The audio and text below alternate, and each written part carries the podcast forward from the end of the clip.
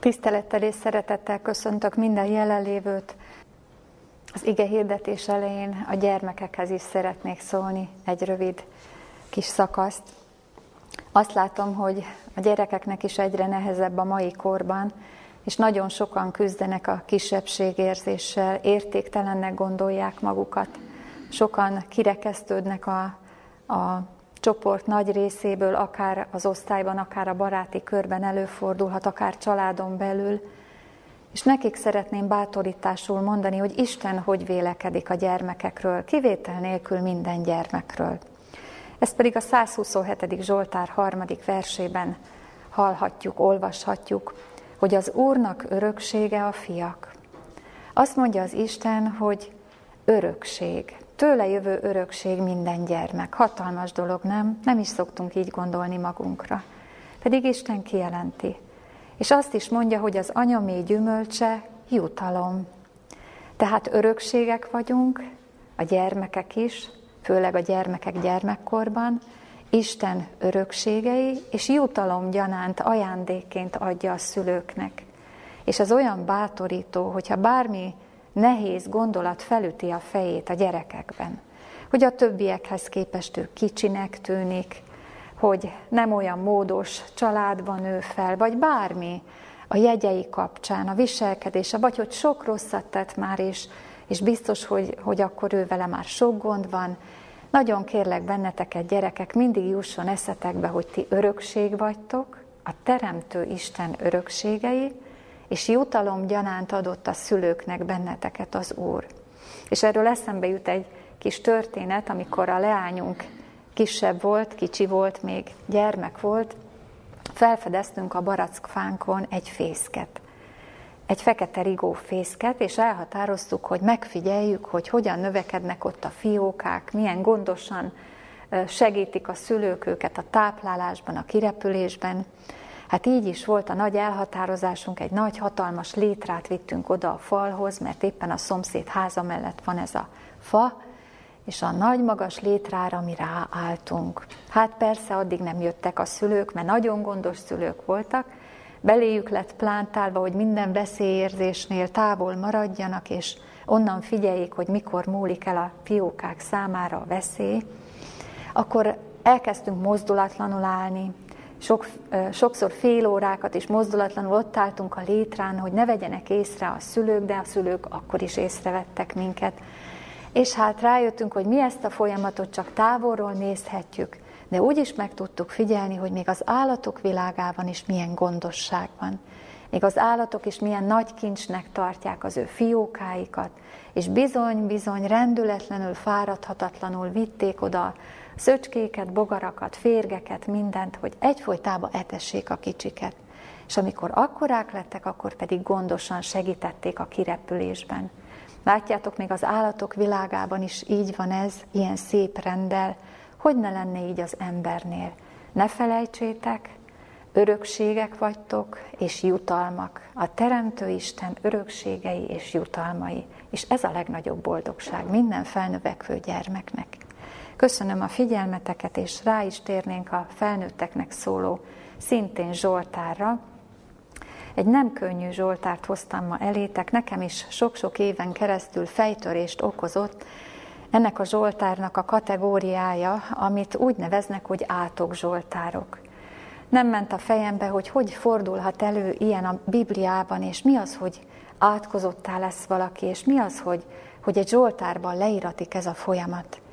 És akkor, amikor jól megvizsgáltam ezt a konkrét Zsoltárt, akkor világossá vált számomra Isten igazsága, kegyelme, jósága, és az emberi hozzáállások sokasága, és ezt szeretném előttetek feltárni a mai napon. Kérlek is benneteket, hogy nyissátok ki a Szentírást, ami a kezetekben van, az 52. Zsoltárnál. És fel is olvasnám itt az igehirdetés elején az 52. Zsoltárt. Ugye csak bevezetésként, hogy a Zsoltárok Zsoltárokat megénekelték.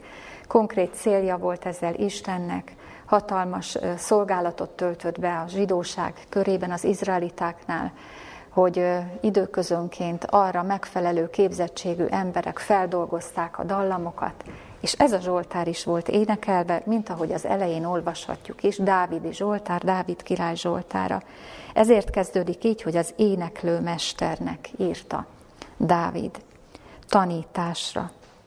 Mikor az Idumeus Doég eljött, és hírt vitt Saulnak, és ezt mondta neki, Dávid az Akimélek házába ment be. Mit dicsekedel gonoszságban, ó te maga bíró? Az Istennek kegyelme szüntelen való. Nyelved ártalmakon elmélkedik, és olyan, mint az éles olló, te álnokságnak mestere.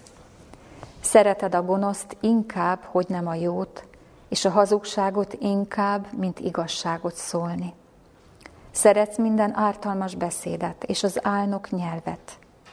Meg is ront az Isten téged, teljesen eltakarít. Kigyomlál téged a te hajlékodból, és kiszaggat téged az élők földjéről. És látják ezt az igazak, félnek, és nevetnek rajta. Íme az a férfiú, aki nem Istent fogadta erősségévé, hanem az ő gazdagságának sokaságában bízott, és ereje az ő gonoszságában volt. Én pedig, mint zöldelő olajfa Isten házában, bízom Isten kegyelmében, mind örökkön örökké. Áldalak téged örökké, hogy így cselekedtél, nevedben remélek, mert jóságos vagy a te híveid előtt. Hát első megállapítás, hogy Dávid írta, Dávid király, és Dávid királyról is tudjuk, hogy nem volt makulátlan. Sok hibát követett el, kifejezett bűnöket is. Hogy van mersze egy embernek ilyet írni a másikról, és hogy mondhatja ki a végén azt, a sok szépet magáról, hogy ő az Isten házában zöldelő olajfa. Ezt néznénk meg együtt, de csak a Zsoltárt megfigyelve nem jutunk egyről a kettőre, ezért hív bennünket a Szentírás arra, hogy mindent vizsgáljuk meg, és segítségünkre is van itt a, a történet, hiszen leíratott maga az az esemény, aminek kapcsán erről a, az Edomita vagy Idumeus, ahogy itt írja, Doégról megörökít több dolgot Sámuel könyve. Nyissuk is meg tehát tovább figyelve a történetet, hogy kik a szereplők, Dávid mit csinált, miért írja ezt ilyen kemény kifejezésekkel, hogy álnokság mestere, gonoszság nyelve, magabízó, kitakarítatik, szereti a gonoszt, és nem is ismétlem most tovább. Ki volt ez az Idumeus Doég, és mit tett? És mit tett Dávid, aki ezt merte írni magáról? Tehát nyissuk meg a Szentírást 1 Sámuel 21. fejezeténél, ahol megörökítve van a történet, és több mindent megtudunk. Még mielőtt a 21. fejezetből egy verset felolvasnék, hogy érthető legyen a dolog, elmondanám, hogy mik előzték meg ezt a, az eseményt, hiszen így válik kerekké minden biblia kutató számára, hogy megértse a történetet. Dávidról ugye tudjuk, hogy itt már felkent király volt, Isten által kijelölt király, Sámuel által felkent, de hivatalba még nem léphetett, mert volt egy másik aktuális király, Saul, aki féltékeny volt erre a Dávidra, Dávidra, aki dicsőséget szerzett a filiszteusokkal szemben Izrael népének, megsegítette a királyt, zenei szolgálattal a király kedélyállapotát mindig ö, megjavította, ott élt most már egy ideje a király udvarában, Saul király fiának a legjobb barátja volt, és ráadásul még egy dolog is jellemezte, hogy vője volt Saul királynak, mert elvette az egyik lányát. De miért nem él Dávid ekkor a királyi házban, itt a történetünk megjelenítésekor?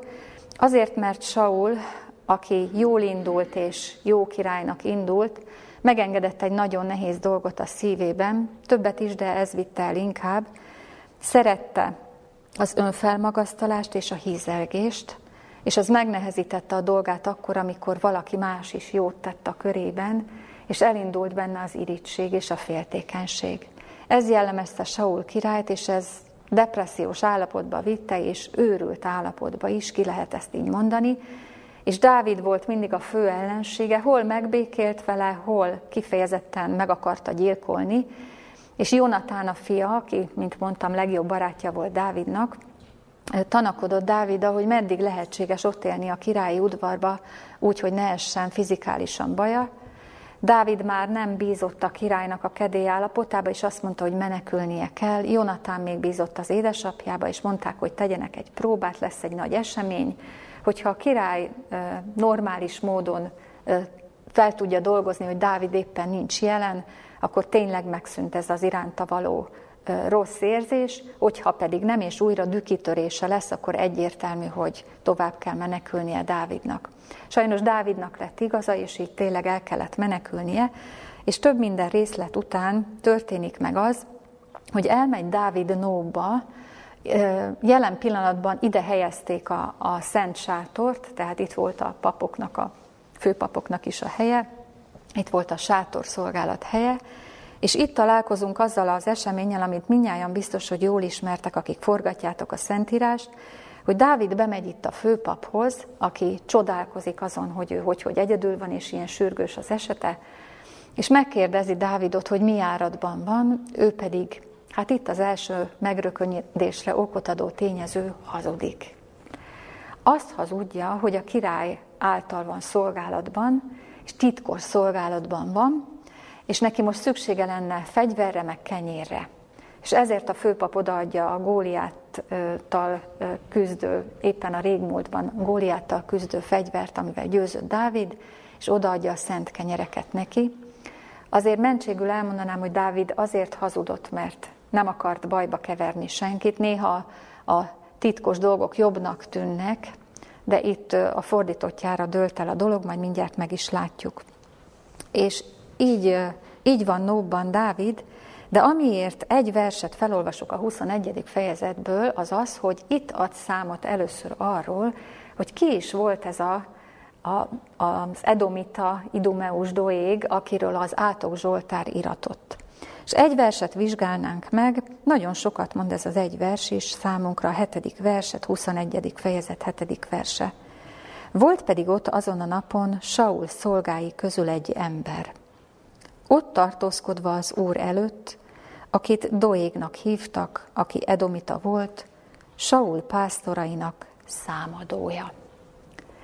Hát itt még nem szól ez az ember, ugye nyelve álnokságáról, gondolatai gonoszságáról, elfajurásáról szól, végérvényes eltörléséről szól az átok Zsoltár, de azt látjuk, hogy meg nem szólal itt még ez a doég, tehát tovább kell nyomoznunk, hogy mit is tett, milyen helyzetbe kerültek ők együtt. Vissza fogunk még erre a versre térni, de hosszú a történet. A következő állomás, amit megvizsgálunk, ugyan az ezt követő fejezet, 22. fejezet 6. verse, ahonnan fel is olvasnék egy nagyon sokat mondó történést, amiben megvizsgáljuk az ott lévő embereknek a, a viselkedését, megvizsgáljuk azt, hogy ki hogyan méri fel a helyzetet, és innen már el tudunk indulni, meg tudjuk ismerni azt, hogy milyen ember volt ez a doég. Ennél a jelenetnél Saul tovább üldözi Dávidot, el akarja fogni, küld embereket az elfogására, de nem sikerül neki, és úgy dönt, hogy maga iramodik utána, és maga fogja elfogni. Így kapcsolódunk itt be a történetbe, a hatodik verstől olvasom. Meghallotta Saul, hogy eltűnt Dávid és azok az emberek, akik vele voltak. Saul pedig Gibeában tartózkodott a hegyen, a fa alatt, dárdája kezében volt, és szolgái minnyájan mellette álltak. Sault is meg kell vizsgáljuk, mert ő is egy markáns főszereplője a történésnek, és látjuk, hogy egyfolytában ott volt a küzdő fegyvere, a dárdája, ez is sokat elárul, ez olyan, mintha manapság valaki mindig a pisztolyával mászkálna mindenhova. De hát nyilván ő király volt, és minden szolgája ő körülötte volt, tehát őrző-védő szolgálat is volt körülötte, ez is sokat elárul az ő szerepköréről, de olvassuk is tovább a történést. Hetedik verstől olvasom. Mondta azért Saul az ő szolgáinak, akik mellette álltak.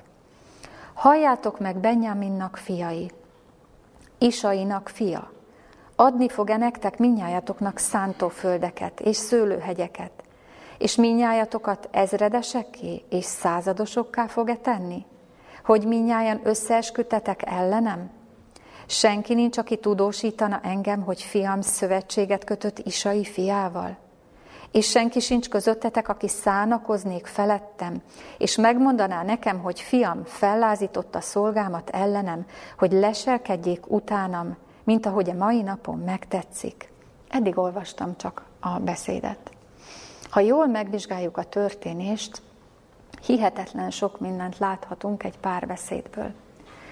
Ebben, illetve itt még nem párbeszéd van, itt még csak egy monológ, és a király, hogyha más gyülekezetekben vagyok, akkor mindig kérdezem az ott jelenlévő hallgatóságot, hogy mit tudunk megállapítani ebből a beszédből, milyen ez a beszéd, mit kelt. Minden beszéd kelt valamilyen hangulatot, megindít emberi érzéseket, gondolatvilágokat, ösztönzi az ott jelenlévőket, tehát egy beszéd, főleg egy uralkodónak a beszéde mindenképpen hat a körülötte lévőkre. Ebben a beszédben, ha megfigyelitek, van vád. Vádolja a körülötte lévő szolgákat, mert úgy gondolja a király, hogy mivel eddig nem sikerült megfogni a Dávidot, biztos, hogy áruló van közöttük. Vádolja Dávidot, elvetemültnek mondja, vádolja a fiát, aki szövetséget kötött vele, és vádolja az ott jelenlévő szolgákat, és az a hangulatot kelti, hogy ti árulók vagytok minnyáján. Ebben a beszédben van sajnálatkeltés is. Sajnáltatja magát, hogy ő mellette nem áll ki senki. Nincs körülöttetek senki, aki engem megsegítene, megérteni az én helyzetemet. Aztán van egy másik fajta vád is, megvádolja a szolgákat azzal, hogy biztos nagy dolgot ígért nektek Isai fia Dávid. Biztos pozíciókat, anyagi javakat ígért nektek. Ugye a történet ismerős lehet, sajnos ilyen beszédet bárhol hallhat az ember, de nem az a lényeg, hogy, hogy itt most elolvassuk, hanem az, hogy az életben fel is ismerjük az ilyen beszédet, akárkitől származik. Mert ez egy hatalmi beszéd, de hangulatot keltő beszéd, és ugrásra serkentő beszéd. Mert azok, akik ezt a beszédet hallgatják, azok először is bűnösnek érzik magukat, és bűnösnek érzik a körülötte, körülöttük lévőket is, mert úgy gondolják, hogy valóban valaki itt áruló.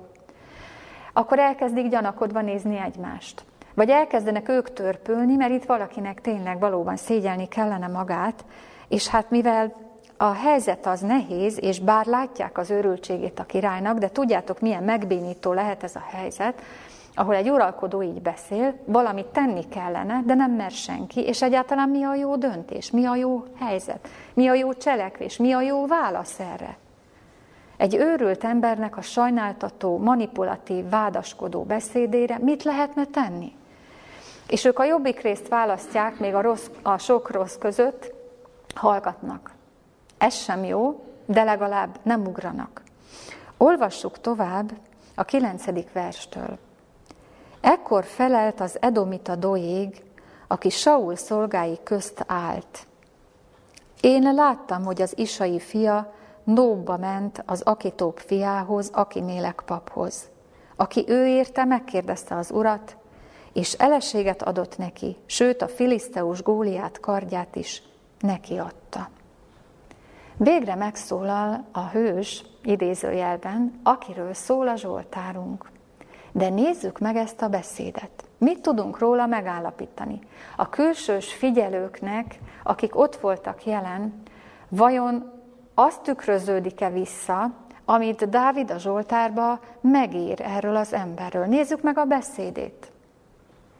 Ez a beszéd hosszú volt? Nem volt hosszú. Ö, hazugságot szólt? Nem szólt hazugságot. Tárgyilagos volt, és nagyon-nagyon rövid.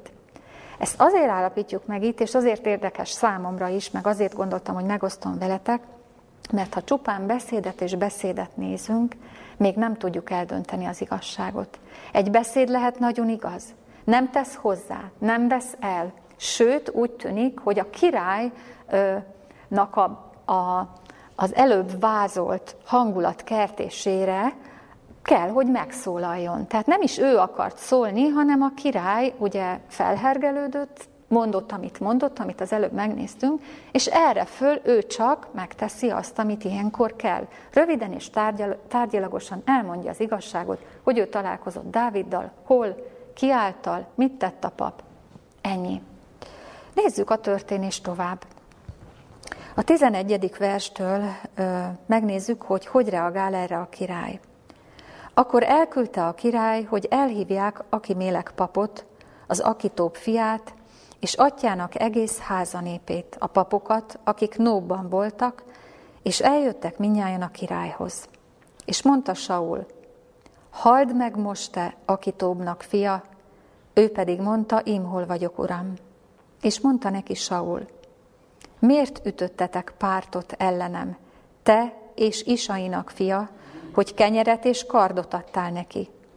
És ő érette, megkérdezted az Istent, hogy fellázadjon ellenem, hogy leselkedjél, mint ahogy most történik.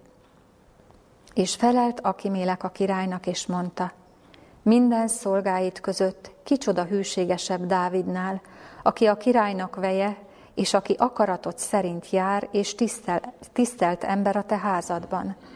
Vajon csak ma kezdtem az Istent ő érette megkérdezni? Távol legyen tőlem. Ne tulajdonítson olyat a király szolgájának, sem atyám egész házanépének, mert erről a dologról semmit sem tud a te szolgált, sem kicsint, sem nagyot. Megállunk, jó? Egy újabb beszéd. Ebből a beszédből mi tűnik ki? Vajon ez a főpap megrémült ugyanattól a manipulatív, vádoló, uh, ugrasztó beszédtől, amitől a szolgák lebénultak? Vagy amire földóig szólt? Nem. Elmondja az igazságot, sőt, bátor is ez a pap, mert az igazsággal együtt jár a bátorság is, és bátorságában kiáll Dávid mellett, amit nem mertek a szolgák megtenni.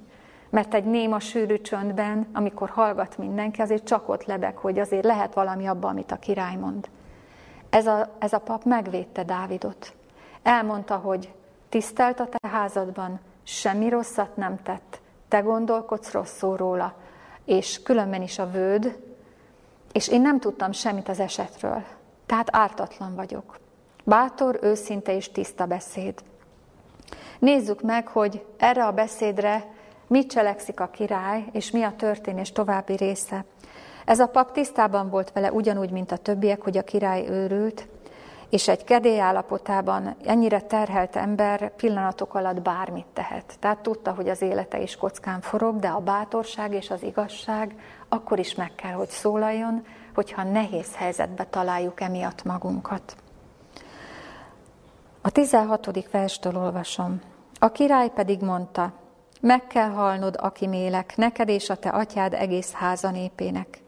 És mondta a király a poroszlóknak, aki mellette álltak, vegyétek körül, és öljétek le az úrnak papjait, mert az ő kezük is Dávid mellett volt, mert tudták, hogy ő menekül, és mégsem mondták meg nekem. A király szolgái azonban nem akarták kezeiket felemelni, hogy az úrnak papjaira rohanjanak. Na ennyi becsület azért volt bennük. Akkor mondta a király Doégnak, fordulj nekik te, és rohanja papokra, és ellenük fordult az edomita Doég, és ő rohant a papokra, és azon a napon 85 embert ölt meg, akik gyolcs efódot viseltek. És Nóbot is, a papok városát fegyvernek élével vágta le, mind a férfit, mind az asszonyt, mind a gyermeket, mind a csecsemőt, az ökröt, a szamarat, a bárányt, fegyvernek élével. Aki több fiának, aki méleknek egy fia azonban, akit Abjátárnak hívtak, elmenekült, és Dávid után futott. És megmondta Abjátár Dávidnak, hogy megölette Saul az úrnak papjait. Dávid pedig mondta Abjátárnak, tudtam én már aznap, mert ott volt az Edomita doég, hogy bizonyosan megmondja Saulnak. Én adtam okot atyád egész házanépének halálára. Maradj nálam, ne félj, mert aki az életemet halára keresi, az keresi a te életedet is, azért te bátorságos lehetsz mellettem. Sűrűsödnek itt a dolgok, és sok mindent meg kell, hogy állapítsunk.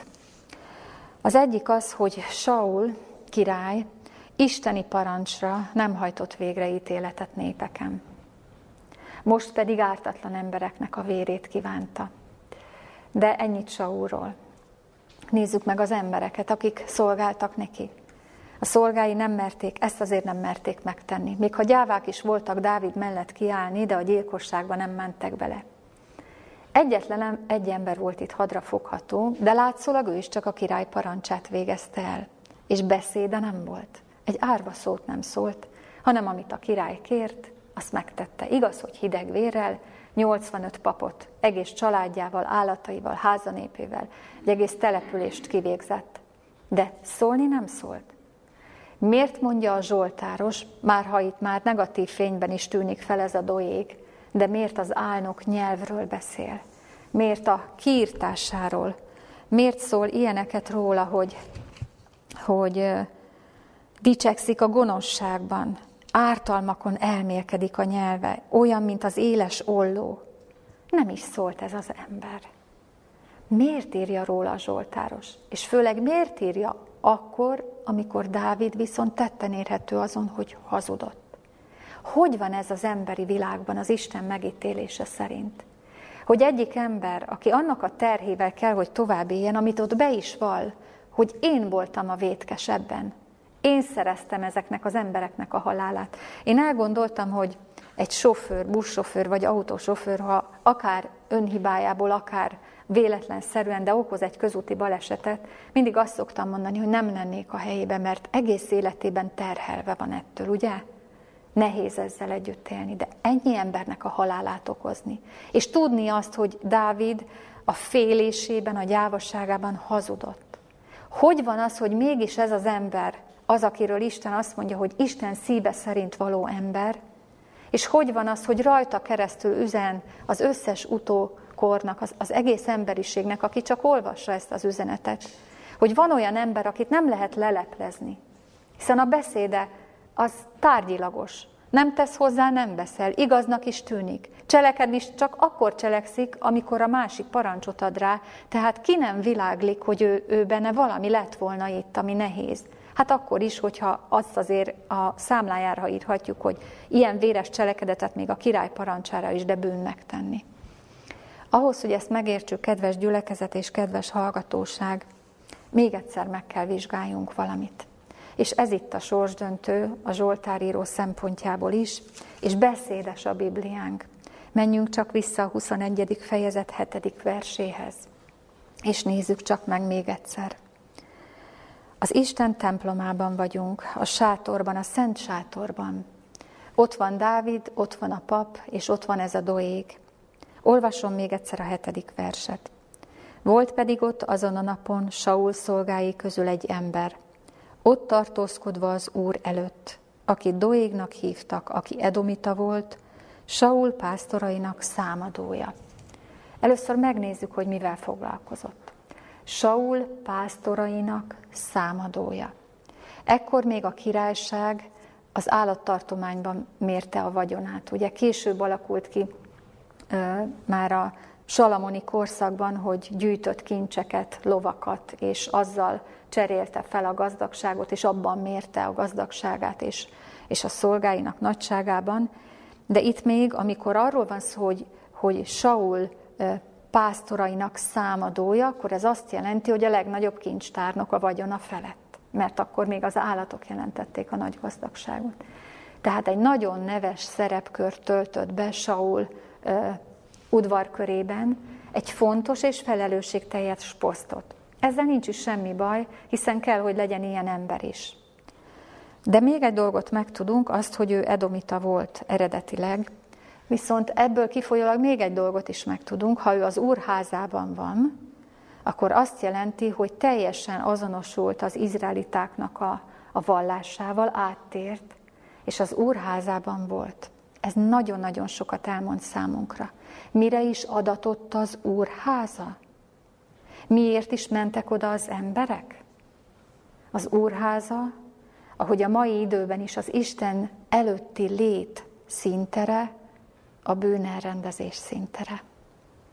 Az úrháza attól fénylik, attól nagy, attól mutatkozik meg a világ összes emberének, hogyha ott történik valami igaz, józan, Istentől való elrendezés, akkor onnan az ember máshogy megy ki, mint ahogy bement.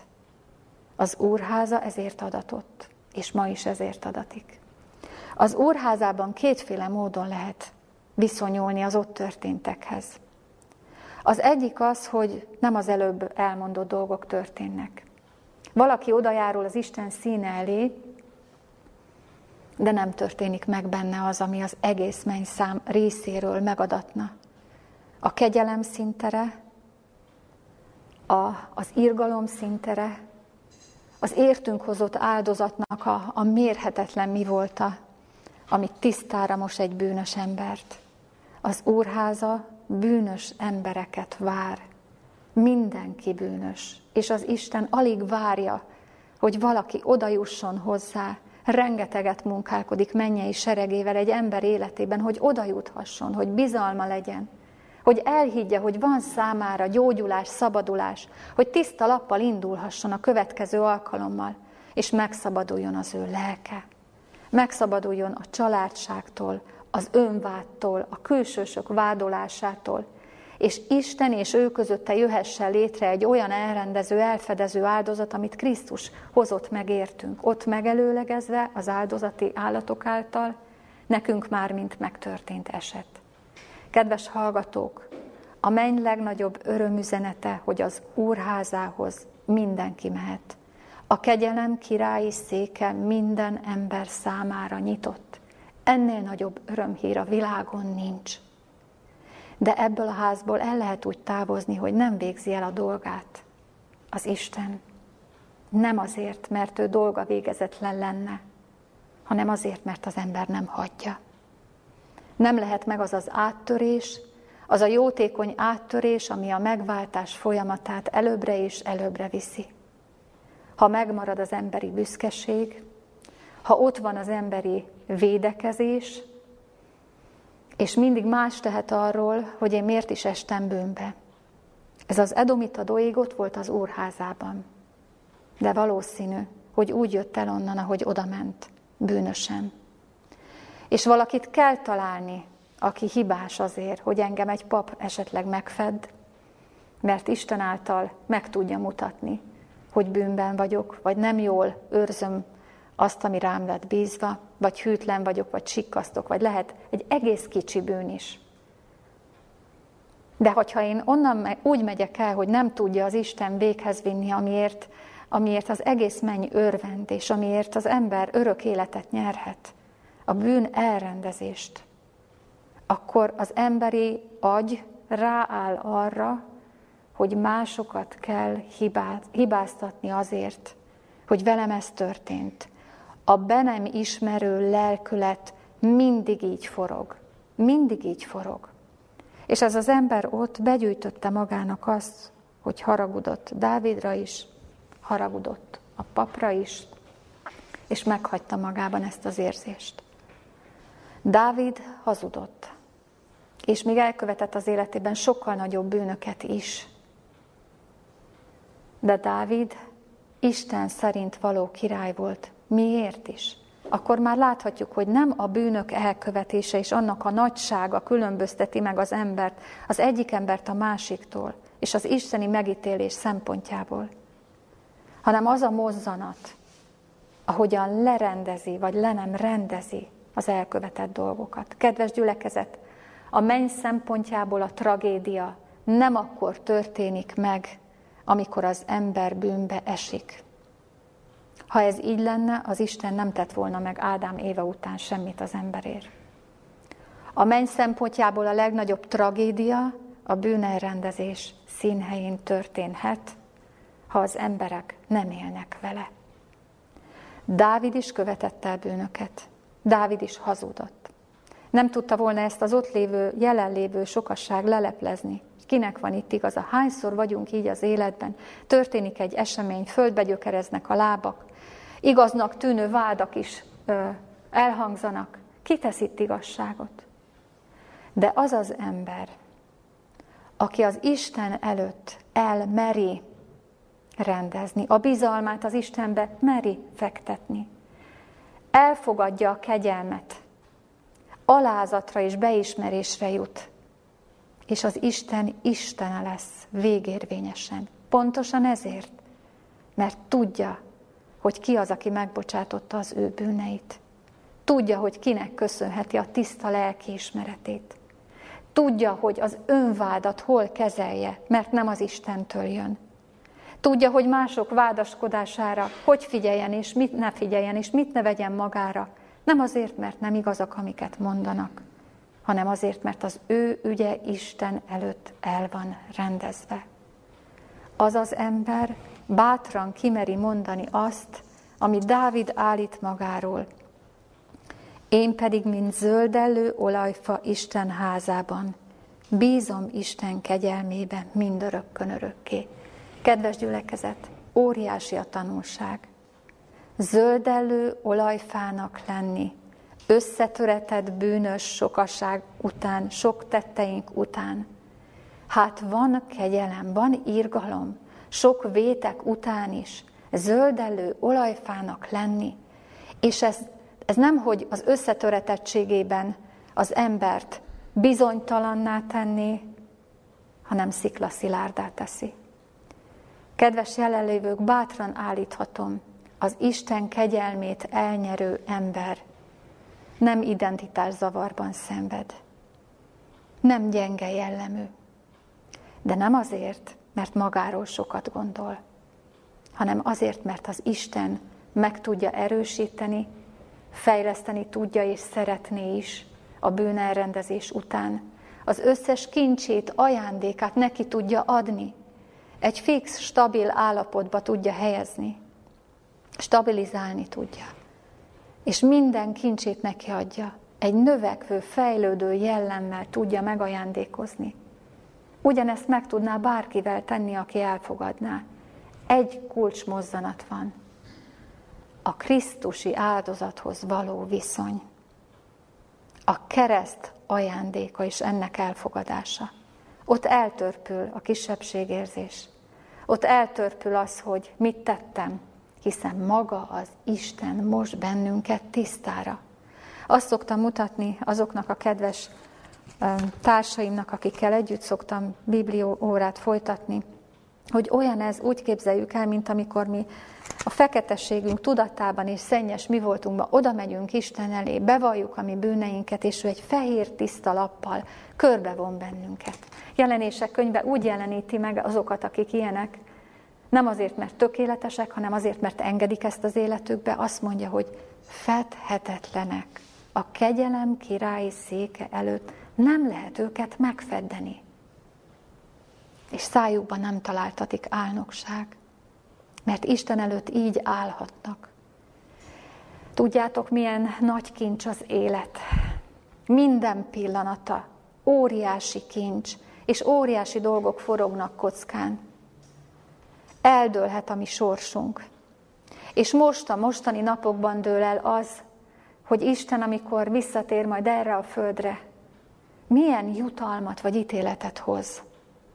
Egyeseket meg fog feddeni Jézus megjelenése, mert nem engedték a kegyelem királyi széke előtt elrendezni a dolgaikat.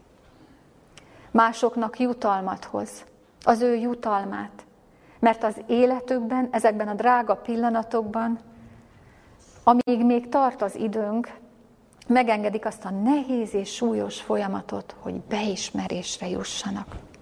Nem hárítanak, nem másokat okolnak, nem a körülményeket teszik felelőssé azért, hogy náluk miért kellett a, a hibának, a véteknek bekövetkezni.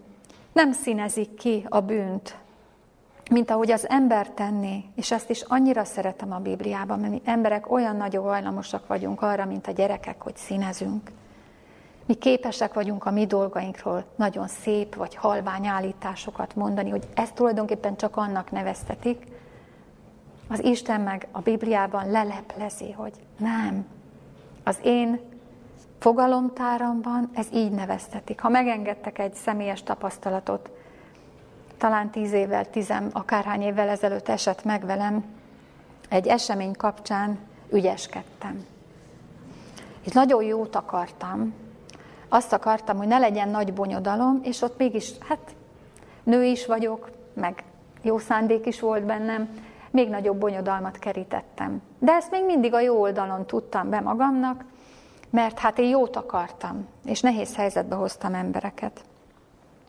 És olvastam példabeszédek könyvét, és a következő ige perdül elém, aki azon gondolkodik, hogy gonoszt gondoljon, azt cselszövőnek hívják. Hát én ott még próbáltam színezni, hogy én nem gonosz gondoltam. De ez a gondolat, ez az ige nem hagyott engem nyugton. Aki azon gondolkodik, hogy gonoszt gondoljon, cselszövőnek hívják. Én magamtól nem mondanám gonoszságnak, amit gondoltam. Cselszövőnek meg végképp nem magam.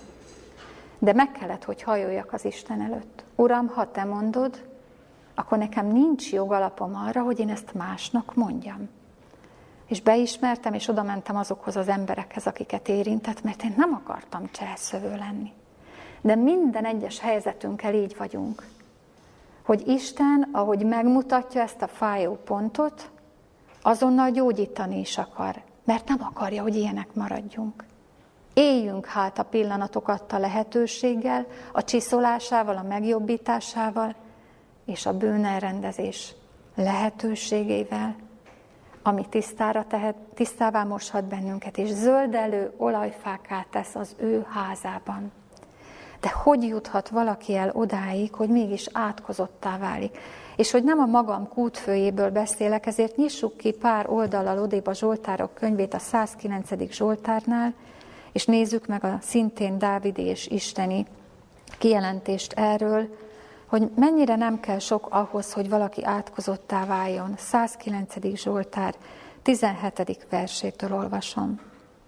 Mivel, hogy szerette az átkot, azért érte el őt. Hát itt egy picit megállnék, jó? Én el nem hiszem, hogy van olyan ember, aki úgy születik, hogy szereti az átkot. Ez éppen olyan valaminek a következménye kell, hogy legyen, mint ha az előbb megvizsgáltuk ugye az isteni kijelentéseket. Valamiért ezen az oldalon találja magát az ember. Nézzük csak tovább. Mivel, hogy szerette az átkozt, ezért érte el őt. És mivel nem volt kedve az áldáshoz, azért távozott el ez őtőle. Olyan szép a kifejezés az Isten szájából. Ha valaki nem szereti az áldást, nem él vele, nem él a kegyelem királyi szék előtt adott lehetőségekkel.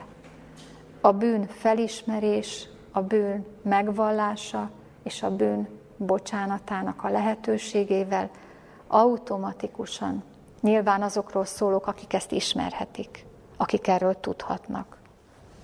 Automatikusan azon az oldalon találja magát, hogy ezzel nehéz helyzetbe sodorja saját magát, mert az átkozottak oldalán marad, aki nem akar szabadulni. Olvassuk csak tovább még. Úgy öltözte fel az átkot, mint a ruháját. Azért ment beléje, mint a víz, és az ő csontjaiba, mint az olaj. Legyen az neki palástól, amelybe beburkolózik, övül, amelyel mindenkor övezze magát. Ez legyen jutalmuk az Úrtól az én vádolóimnak, akik rosszat beszélnek az én lelkemnek. Kedves gyülekezet, az Isten kegyelme is át és átjárja az ember természetét, és a kegyelem figyelem, figyelmen kívüli hagyása és tudatos elutasítása pedig mint egy ruhát úgy veszi magára az ember, azokat a rossz dolgokat, amik nem zöldelő olajfává teszik, hanem egyre mélyebbre sűjesztik. És ez lesz a palástja. Nem az a szép fehér palást, amivel a mi bűneinket Jézus be tudja takarni, hanem ez és ettől lesz fedhető. De nézzük csak meg újból a történetünk végét, hogy hogy lehet az, hogy valaki, akiről így beszél, Dávid 52. Zsoltárnál vagyunk újból, dicsekszik a gonoszságban, magabízó, nyelve ártalmakon elmélkedik, olyan, mint az éles olló, álnokságnak mestere. Ha a történetünkre visszagondolunk, ez az ember nem mondott hazugságot, nem ön szántából jelentkezett, hogy majd ő elvégzi a dolgot, hanem ennél sokkal csúnyább dolgot tett. Figyelte az alkalmat. Figyelte, és belobbantotta, ráadásul úgy, hogy saját magáról elterelődött a figyelem. Ez nagy mesterség, ez sátáni tudomány, ki kell, hogy mondjuk olyan ember, aki nem leleplezhető a beszédében. Él az alkalommal, tudja, hogy a király őrült, nem kell neki sokat mondani, csak egy mondatot. És tudja, hogy minden haragja belobban. Tudja, hogy könyörtelen lesz a pappal szemben, neki se fog hinni semmit. és nagy dolgokra képes. És amikor ott a lehetőség, akkor úgy teszi meg a szíve vágyát, hogy megöli a papot és az egész háztartását, hogy nem is ő mondja ki, hogy ennek kell lennie, hanem a királlyal mondatja ki. Ezért mondja Dávid, hogy álnokságnak nyelve, ártalmakon elmélkedő lélek lakik benne, és álnokságnak mestere. Ezért mondja azt, hogy meg is ront az Isten téged, mert az az ember, aki egy kisebb bűnben nem tudott bűnbánatra jutni, az ezt sem fogja felismerni, és végérvényesen olyan dolgot tesz, amivel megmérgezi magát, megmérgezi a környezetét, és becsap mindenkit. Hazugságot szól inkább, és szereti, mint az igazságot. És ki kell, hogy mondja az isteni dolgot rá, nem azért, mert az Istennek ebben telik kedve. Istennek nem ebben telik kedve. Istennek a kegyelem királyi széke előtt van a legnagyobb öröme, hogy életét adhatta az emberért, hogy megváltsa. Istennek a legnagyobb fájdalmában telik a legnagyobb öröme, hogy kész odaadni értünk mindent, kész elviselni értünk mindent, kész elnézni nekünk mindent, kész újból és újból új lappal indítani bennünket. Csak engedjük. És hogyha valaki ezzel nem él, akkor az Isten nem, nem önszántából rontja meg, hanem olyan oldalon találja magát, amire nem lesz mentség, és az ítélet végezni fog vele, úgy, ahogy délelőtt tanultuk a, a második halálnál.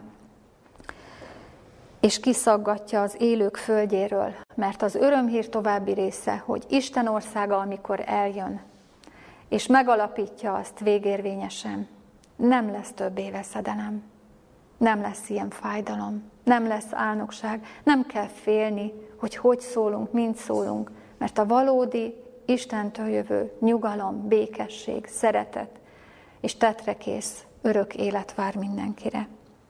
Az igazak ennek örülni fognak a Zsoltár író szerint. És azt is elmondja Dávid, hogy ez a férfiú, akiről ő szól, nem Istent fogadta erősségévé, hanem az ő gazdagságának sokaságában bízott, és ereje az ő gonoszságában volt. Igen, ezen a földön lehet erősködni, gyilkolni, szavakkal ölni, helyzeteket teremteni. De egyszer lezárja az Isten ezt a lehetőséget. Nem mindig lehet majd ezt megcsinálni. Azért szólít bennünket ez a Zsoltár, hogy Istent fogadjuk erősségünké, és ne a mi gazdagságunk sokaságában bízzunk, mert nincs. Nekünk nincs gazdagságunk sokasága. Épülés csak az Isten házában, mint zöldelő olajfa úgy adatik meg. Annak, aki bízik Isten kegyelmében mindörökkön örökké. Ez az ember tudja őszintén, igazán képmutatás nélkül áldani az örökké élőt, hogy így cselekedik.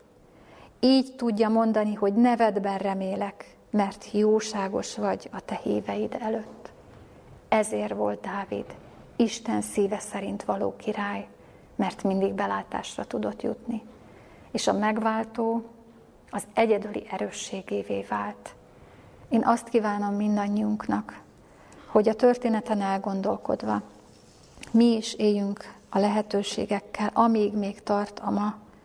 Adjuk tovább ezt az örömhírt, hogy lehet új életet kezdeni, és nem kell sem önvádban élni, sem másokat vádolni, sem vádoltatva lenni, mert az az ember jól tudja ezeket kezelni, akinek a megváltó az erőssége és mindene. Így áldjon meg bennünket is az Isten, és így tegyen bennünket zöldelő olajfává az ő házában. Amen. Imádkozunk. Kegyelmes jó atyánk, világ mindenség teremtője és fenntartója. Nem tudjuk eléggé kifejezni a hálánkat azért, hogy nem kell tapogatóznunk a körülöttünk és bennünk történő dolgokat illetően, hogy te minden mozzanatot megmutatsz nekünk, hogy te hova sorolod, és türelemmel, jó akarattal kivárod, hogy mi beismerésre jussunk. Istenünk, nem tudjuk eléggé megköszönni neked, hogy Te örömmel, szívbéliséggel vársz bennünket. És, és neked a legnagyobb örömöd az, amikor mi bízunk benned, beismerésre jutunk, és téged választunk. Őrizd meg bennünket attól, Urunk, hogy ne te legyél az erősségünk. Őrizd meg bennünket a becsapástól, őrizd meg bennünket a tétovaságtól, de attól is, hogy manipulálhatók legyünk. Őrizd meg bennünket attól, hogy gyávák legyünk, és őrizd meg bennünket attól, hogyha elkövettünk valamit, akkor összeroskadjunk az önvád kapcsán, hiszen megismerhettük, hogy az is sátántól van. És tudjuk, Urunk, hogyha pillanatnyilag nem is látszik, hogy kinek van igaza ezen a világon, de Te előtted el van rendezve a dolgunk. Biztosan tudhatjuk, hogy a legnagyobb igazság nálunk van, a Te személyed elfedező áldozatod. És köszönjük, hogy türelmet adsz nekünk, és megtanítasz bennünket is arra, amivel Jézus is élt, hogy nem erővel, nem hatalommal lépett közbe a provokáló, manipulatív helyzetekben, hanem ő is rád támaszkodva kivárta azt, míg az igazság kiderül. Adjál nekünk ilyen magabiztos, mármint benned bízó lelkületet. Adjál nekünk ilyen jellemet, amelyik veled együtt gondolkodik, nem emberi elméleteken. És segíts meg mindannyiunkat, akik ide a házadba jöttünk a mai nap, hogy ne legyünk feledékeny hallgatók, hanem mindazt, amit megmutattál most nekünk, az életünkbe tudjuk előhozni és alkalmazni. Köszönjük Istenünk, hogy ilyen kegyelemmel és szeretettel és türelemmel vagy irántunk. És szívünk mélyéből tényleg csak azt tudjuk mondani, áldassék a Te neved az egész világon. Hadd ismerje meg minél több ember, hogy milyen is vagy Te igazából. Amen. Oh,